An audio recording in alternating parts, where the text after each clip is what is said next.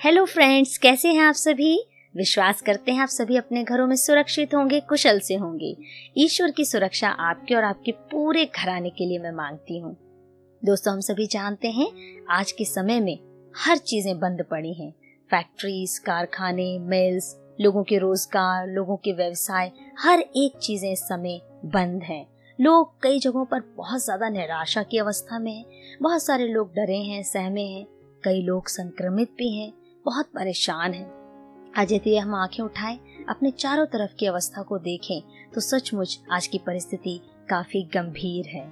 ऐसी परिस्थिति में हम करें तो करें क्या? ईश्वर ने हर एक के लिए एक अच्छा अवसर रखा है, और जिस समय वो अवसर आता है, वो अपने जीवन में सब कुछ प्राप्त कर सकता है। बशर्ते उसके लिए वो पर्याप्त मेहनत करता रहे, पर्याप्त प्रयास करता रहे। कई बार ऐसा होता है उस अवसर तक पहुँचने के लिए या उस मंजिल तक पहुँचने के लिए हम बहुत संघर्ष कर, काफ़ी संघर्ष कर और काफ़ी हद तक हम अपनी मंजिल तक पहुँच भी जाते हैं। लेकिन होता यह है, जैसे ही हम मंजिल के काफ़ी करीब होते हैं, हमारा ध्यान हमारी मंजिल से चूकने लगता है और बजाय इसके कि हम अपनी मंजिल तक पहुँचे, हम बीच रास्ते में ही अटक जाते हैं। कई बार हम वहाँ से क्विट कर देते हैं, रुक जाते हैं या हार मान जाते हैं। ऐसा ही कुछ उस लालची व्यक्ति ने भी किया था। जो चाहता था कि नारियल के पेड़ से नारियल को तोड़ ले। बड़ा लंबा, ऊँचा सा पेड़ था।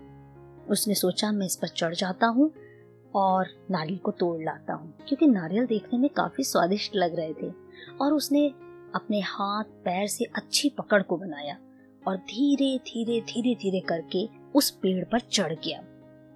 उसने पर्याप्त नारियल को अपनी झोली में डाला और डालने के बाद धीरे धीरे धीरे धीरे नीचे उतरने लगा। सच बताऊँ, उस व्यक्ति की पकड़ पेड़ पर बहुत ही बढ़िया थी। ना तो जरा सा गिरना, ना जरा सा झूलना, कुछ भी नहीं। ना उसके चेहरे पर कोई भी शिकन थी, लेकिन बकायदा आराम से धीरे धीरे नीचे उतर रहा था।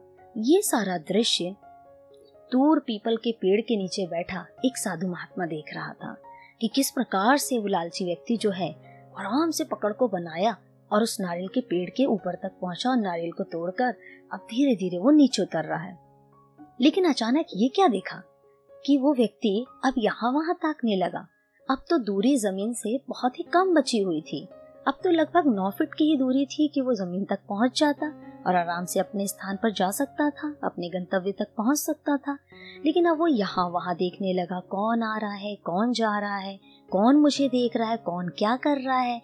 कौन से पेड़ में और कौन से फल लगे हैं। ये सारा दृश्य वो साधु महात्मा देख रहे थे। तभी उन्होंने वहाँ दूर बैठे हुए ज़ोर से चिल्लाकर कहा, अरे भाई अरे भाई, थोड़ा संभल कर उतरना, धीरे से उतरना, थोड़ी सी ही दूरी बची है।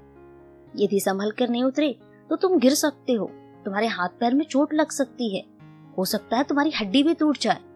और जैसे ही ये बात वो व्यक्ति सुनता है, वो घबराने लगता है।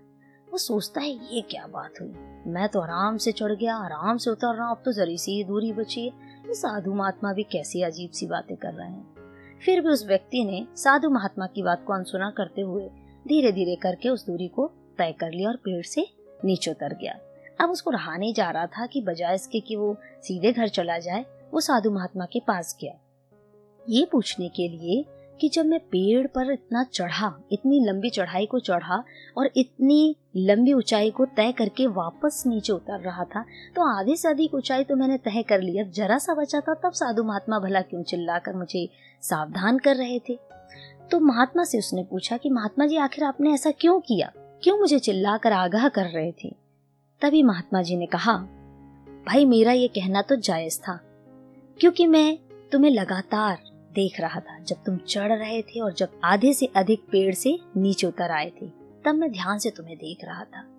लेकिन मैं ये देख रहा था कि जैसे ही दूरी बहुत कम बची, तुम्हारा ध्यान यहाँ वहाँ भटकने लगा।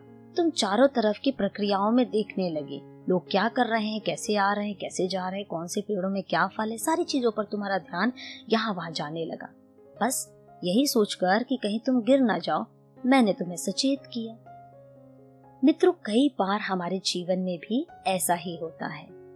जब हम बहुत सारे संघर्षों से होकर गुजरते हैं, बहुत सारी परीक्षाओं से होकर गुजरते हैं, हम सावधान रहते हैं। जैसा कि उस व्यक्ति ने किया, अपनी पकड़ को दृढ़ बनाया और ध्यान से पेड़ पर चढ़ा और ध्यान से उतर रहा था। लेकिन होता क्या है, जब हम, हमारे जीवन में सब कुछ स्मूथली चलता है, सब कुछ ठीक ठाक चलता है, हम कई बार लापरवाह हो जाते हैं।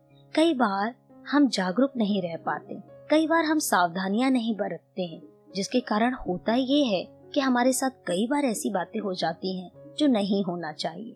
किसी ने इस प्रकार कहा है, सावधानी हटी मतलब दुर्घटना घटी। हमें हमेशा सावधान रहना है। आज के समय के हिसाब से यदि हम देखें, कोरोना वायरस का समय चल रहा है। लोगों को हमेशा हर जगह मैसेजेस किए जा रहे हैं, आप सावधान रहिए। सोशल डिस्टेंसिंग का पालन कीजिए, मास्क यूज़ कीजिए, ज़रूरत पड़ने पे ही घर से बाहर निकलिए, सैनिटाइजर का यूज़ कीजिए, जितना हो सके लोगों से आप कैप बना कर रखिए। होता क्या है, जब केसेस ज़्यादा बढ़ते हैं, लोग सावधान रहते हैं। लेकिन जैसे ही समय थोड़ा सा ठीक ठाक होता है, हम वापस सारी चीज़ों को इग्नोर करते हैं, फिर से घुलने मिलना शुरू कर देते हैं। और उसके कारण से परिस्थितियाँ और भी गंभीर होती चली जाती हैं। सो हम अपने जीवन में हमेशा सचेत रहें। समय चाहे जैसा भी क्यों ना हो, ईश्वर भी यही चाहते हैं। हम सुरक्षित रहें और दूसरों को भी सुरक्षित रखें।